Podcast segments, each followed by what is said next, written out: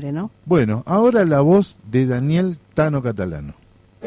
Bueno, Tano Catalano está saludando. Tano, por favor, ¿cómo? Mira, con el compañero que más cobertura nos hizo ATE, un monstruo. ¿Cómo estás, Tano? ¿Cómo viviste esta conferencia de prensa en unidad? Raro verlo a Cachorro Godoy acá. ¿no? Ahora es kirchnerista. Eh, lo, que, lo que puede lo que puede el tiempo. Y no, pues está con el campo este hombre, Sí. así que verlo acá es como una situación enorme.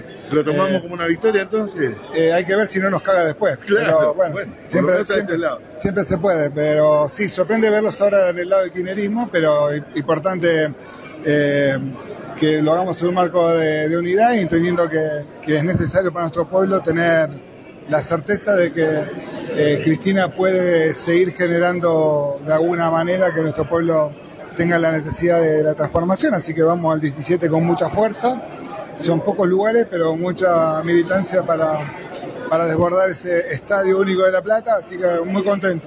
¿Y eh, cómo vivís? ¿Qué esperas de Cristina? Porque fuiste de los primeros que empezó, es con Cristina, con Cristina. ¿Cómo lo vivís? ¿Cómo lo esperás?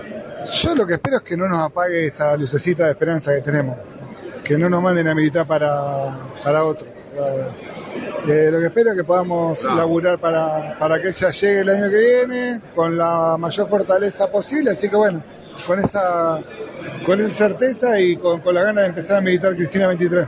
¿Qué opinión tenés de este, esta medida del gobierno con los precios justos? ¿Cómo puede intervenir o qué, qué opinás como referente del movimiento obrero? Me parece que es importante que empiecen a sancionar a las empresas y que pongamos ahora también como medida de gobierno el salario justo, ¿no? Porque, eh, claro, precio justo, sin salario justo es una estupidez eh, terrible. Si nos van a seguir hambreando, que se vayan a cagar, podemos estar con- consumiendo arroz de quinta marca. Así que vamos ahora por los salarios justos, ya empieza la campaña. Gracias, Tano. Un abrazo.